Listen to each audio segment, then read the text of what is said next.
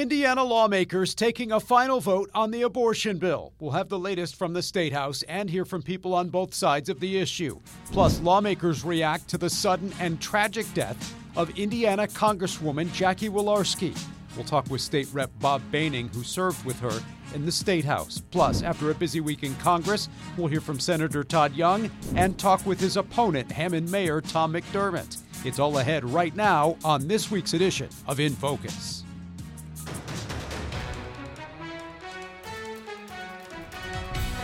Two very consequential stories we're following this week, including the tragic and stunning death of an Indiana congressional representative, Jackie Walorski, killed in a crash this past week in northern Indiana. We'll have more remembrances coming up. But we're also following the latest developments on the abortion ban passing the House as the special session winds down. Our Kristen Eskow has the latest.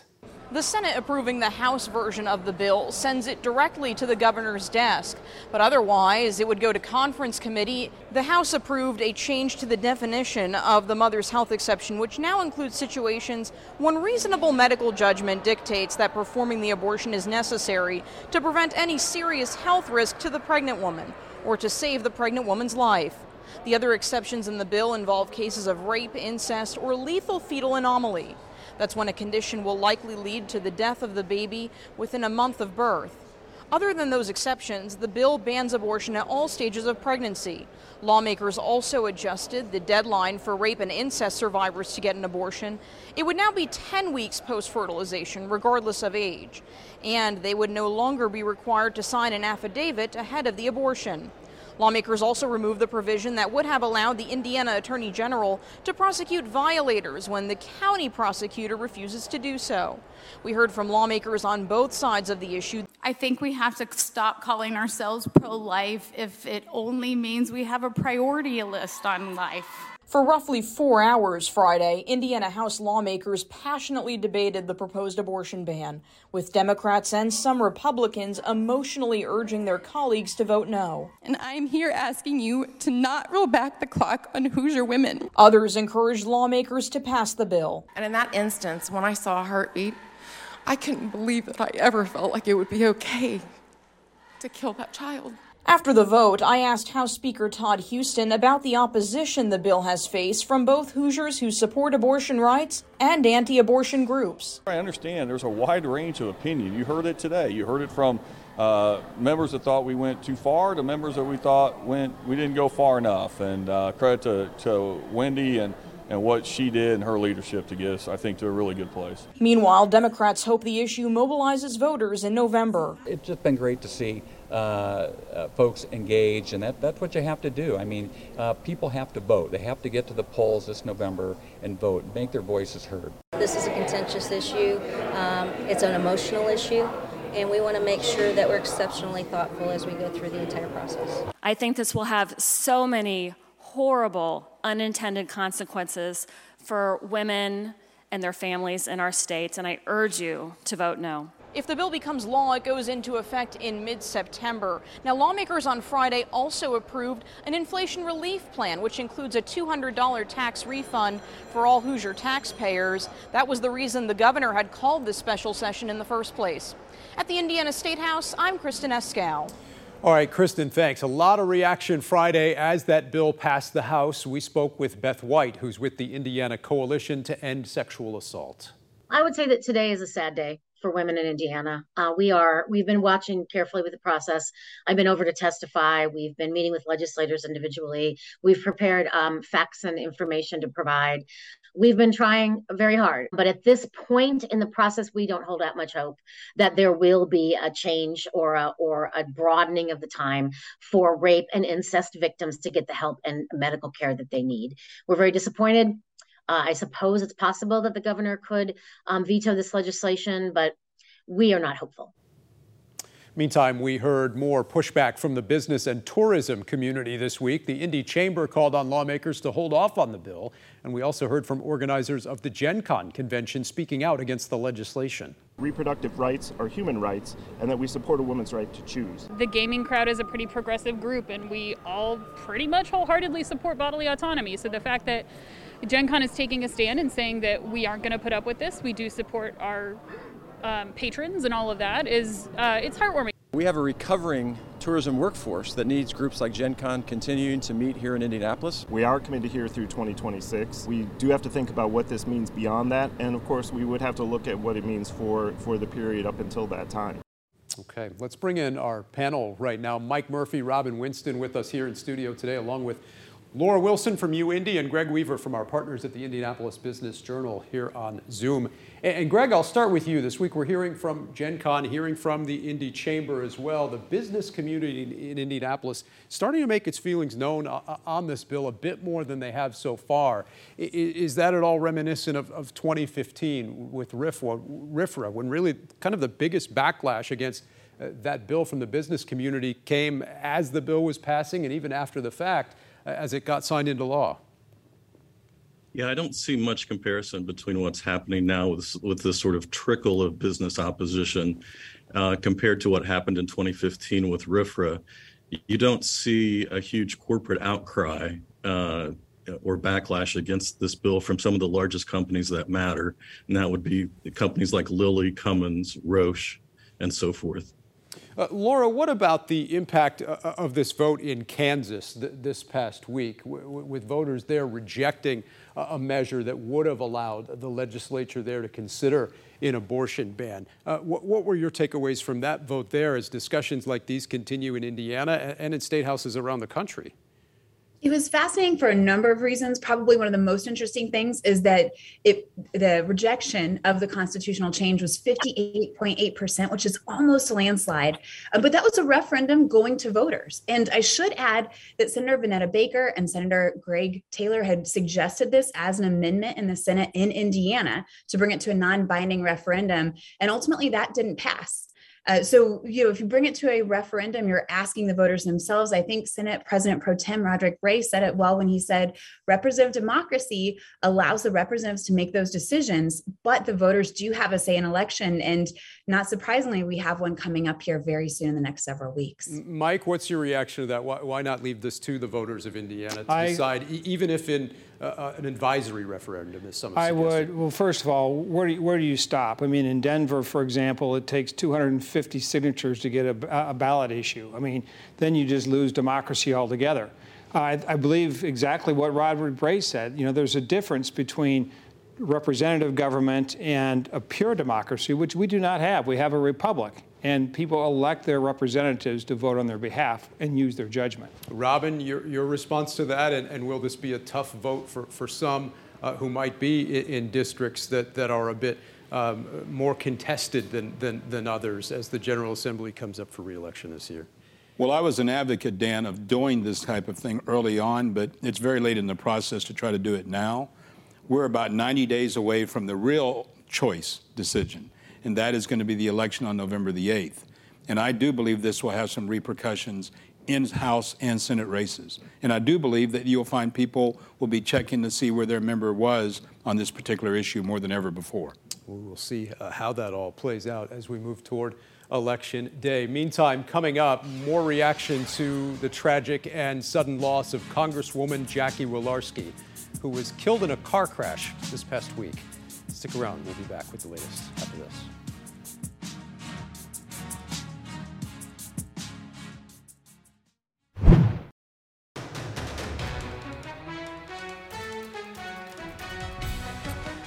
Two big stories we're following this week. The House of Representatives voting on Senate Bill 1, passing that near total ban on abortion. This as lawmakers at the state and federal level pause to remember a fallen colleague, Representative Jackie Walorski, who tragically died in a car crash this past week in northern Indiana. Flags were lowered to half staff across Indiana at the White House and outside the U.S. Capitol this weekend, where Walorski was remembered on the Senate floor this past week. I, for one, am, am truly devastated. I, I know that Jackie loved the state of Indiana. She loved the Hoosiers throughout the state. Um, she had an incredible sense of humor, was incredibly smart, so talented in, in, in many ways. One of the first great Hoosiers I got to know on my own journey. She will be missed, and our condolences to all of the families. Indiana's congressional delegation issued this joint statement from lawmakers uh, on both sides, saying Representative Walorski fought each and every day for the lives and livelihoods of Hoosiers in Indiana's second district. She was a great friend and colleague to many of us in Congress, and her untimely death is a tremendous loss for the House of Representatives and the state of Indiana. This week, we spoke with several colleagues who served with her at the state and federal level, who spoke highly of her life and her career in public service. Jackie Walorski was born and raised in South Bend, and after a brief career in television, the Taylor University grad went on to serve her community in several different roles before being elected to serve at the State House, where she held office as a state representative from 2005 to 2010. In Focus panelist Mike Murphy served alongside her in the House. She was somebody who took her work very seriously, was very dedicated to her work on behalf of the people of Northern Indiana. Um, but she never made any enemies, which in politics, everybody makes enemies except for Jackie Walorski. She always left the podium with a smile and shaking hands with whoever she was debating. After running for Congress unsuccessfully in 2010, Walorski was elected to the U.S. House of Representatives in 2012, where she served alongside former Congressman and current Indiana Attorney General Todd Rokita. She's a fighter, and she fought for all the right reasons, and she fought for Indiana, and she loved her work and she loved people. She also had a great sense of humor, and um, and you can reach people with a sense of humor, and um, and she did, and um, and and. that's what I hope to, you know, you know, that's what I hope people remember. Walorski joined us on air in 2020 and again last year for a live town hall with Indiana's congressional delegation focused on the pandemic. I can't say enough about our healthcare workers who are our heroes. And inside of every single elected government how everybody's been focused on one thing and it's been let's do this for our district. Let's do this for our state. Now she's being remembered by her colleagues on both sides of the aisle as a public servant who worked to represent the people of her district. We're losing a leader and let me just say, we very much appreciated her willingness to be a part of those town hall conversations, along with members of Congress from both parties, who are all expressing their condolences this week, including more of Walorski's former colleagues at the State House. Our Kristen Eskow spoke with State Rep Bob Behning. Jackie was a very uh, committed uh, legislator, very committed to her district, uh, um, very good conservative woman who had a strong faith and uh, a very strong commitment to uh, and work ethic. She uh, was uh, delightful to work with.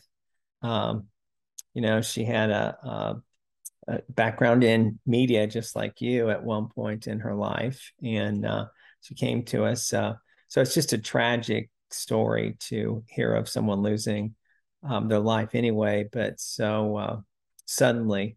And then, as I with the two young staffers that were with her as well that had committed their lives to uh, serving the people of the second district. It's really a sad day. What was she like as a person?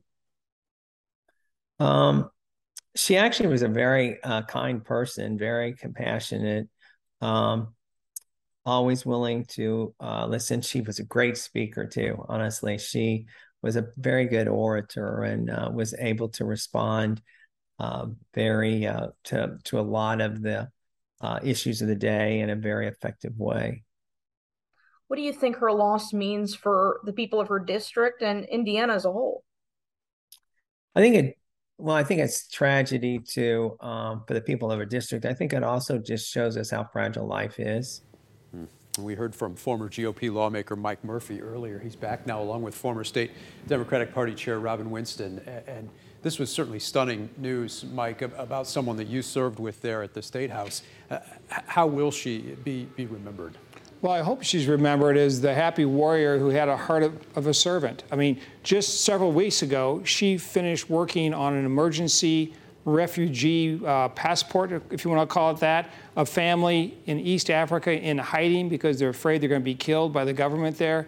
She got them all set up, despite the fact that the State Department said it could take two years. She got involved, waded into it, got them their, all their emergency documents, and they will soon be here in Indiana starting a new life in America. And sadly, that family will never get to know the lady that saved their lives. One of her very final acts there. Um, Robin, you know, politics can certainly be a, a, a cruel business, but the reaction, uh, no doubt, on both sides has been somber and, and, and heartfelt this week, remembering not only the Congresswoman, but also the two staffers who were there with her in the car uh, as, as this crash took place. Uh, so much of politics uh, relies on so many people uh, behind the scenes who, who, who, take our elected officials and candidates all across the state as they were doing. I commend people all the time that devote their energy to public service. Uh, she lost two young staffers, one who was involved in Republican politics in St. Joe County. Uh, she was doing what so many of these elected officials do best, out serving the people. Um, look at what the president said about her. She was working with him on hunger related issues. And even her opponent, I communicated with him earlier this week, Joe Donnelly, who ran a very spirited race against her. Um, he sent a letter saying that he absolutely admired the way that she carried herself. So you respected uh, what you do on this earth, and, and our prayers are with her family and with the staffers' families who were involved in that horrific accident. Robin and Mike, well said. Uh, we appreciate it. All right, coming up next on this week's edition of In Focus, more coverage from the State House on the abortion bill. We're getting reaction from Senator Todd Young and his opponent, Tom McDermott, on the abortion debate. Also ahead, we'll hear from former Vice President Mike Pence, who made an appearance here in Indiana this past week.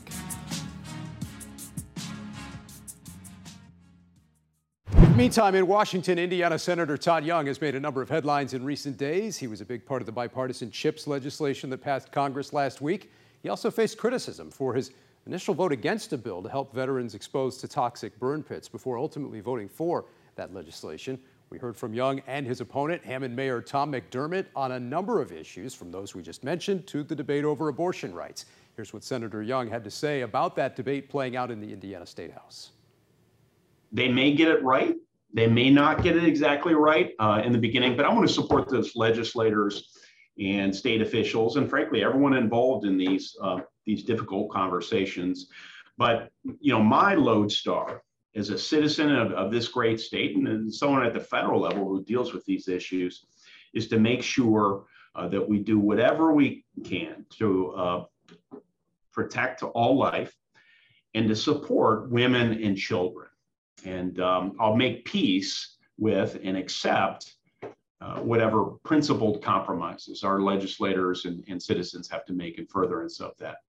Okay, right now I'm joined by Senator Young's opponents, opponent in this year's midterm, Hammond Mayor Tom McDermott. Thank you so much for being with us. Thanks, Dan. I appreciate being invited. What's your response to what Senator Young said there in that call with reporters last week and generally to the abortion debate that's playing out at the State House? It's a radical departure from precedent. And my lone star, using the senator's terminology, is protecting women's civil liberties. You know, I'm 100% pro choice, 100% pro woman, and if, if you're one of the Hoosier women, the, the 3.3 million Hoosier women that are upset about this, I want to remind you that Senator Young confirmed three of the justices that voted to overturn Roe versus Wade. You'd vote to codify uh, Roe v. Wade if elected to the Senate? I feel like I'm a senator for the women right now, and I'm going to be a soldier for the women, and I'm going to be a pro choice senator, and that's going to be my lone star. Would you put any limits on, on abortion? Well, I mean, I, Roe versus Wade worked, you know, and I don't want to dive into the details right now, but that worked. You know, nobody was really happy, and I find as mayor that the best deals are often the ones where everybody walks away a little bit upset. And Roe versus Wade wasn't perfect, but it worked for my entire life, and suddenly that's been thrown out the window, and and that's a radical departure from precedent. I don't think it's right that the Supreme Court did this. And I don't think it's right that what Indiana is debating right now. I, I think it's wrong. And I think women are going to rise up and be upset about this issue. And something similar that happened in Kansas is going to happen in Indiana. Busy week there in the Senate with the climate and inflation bill. We'll have more with Young and McDermott here in the weeks to come. This week, we're also talking about former Vice President Mike Pence, who made an appearance in northern Indiana this past week to talk about inflation. But he also faced questions about the January 6th committee. Tahman Bradley was there and filed this report on Tuesday. Former Vice President Mike Pence in Hobart, Indiana, helping motorists pump gas, trying to turn the page from the bombshell January 6th committee hearings. Today, his first comment since the committee wrapped up for the summer. As I said, January 6th was a tragic day in the life of the U.S. Capitol. But I know we did our duty that day. Despite testimony that the angry mob made it to within 40 feet of him and his Secret Service agents feared for their lives, Pence is not willing to condemn the actions of former President Trump. As he weighs a possible 2024 run for president, Pence has been crisscrossing the country, taking aim at Democrats. In June, he visited Chicago for a speech on the economy. Today, he appeared at Americans for Prosperity's latest stop, highlighting inflation during the Biden presidency. The group paid to temporarily lower the gas of a regular gallon to $2.38. According to AAA, the national average currently stands at 418, a buck more than a year ago.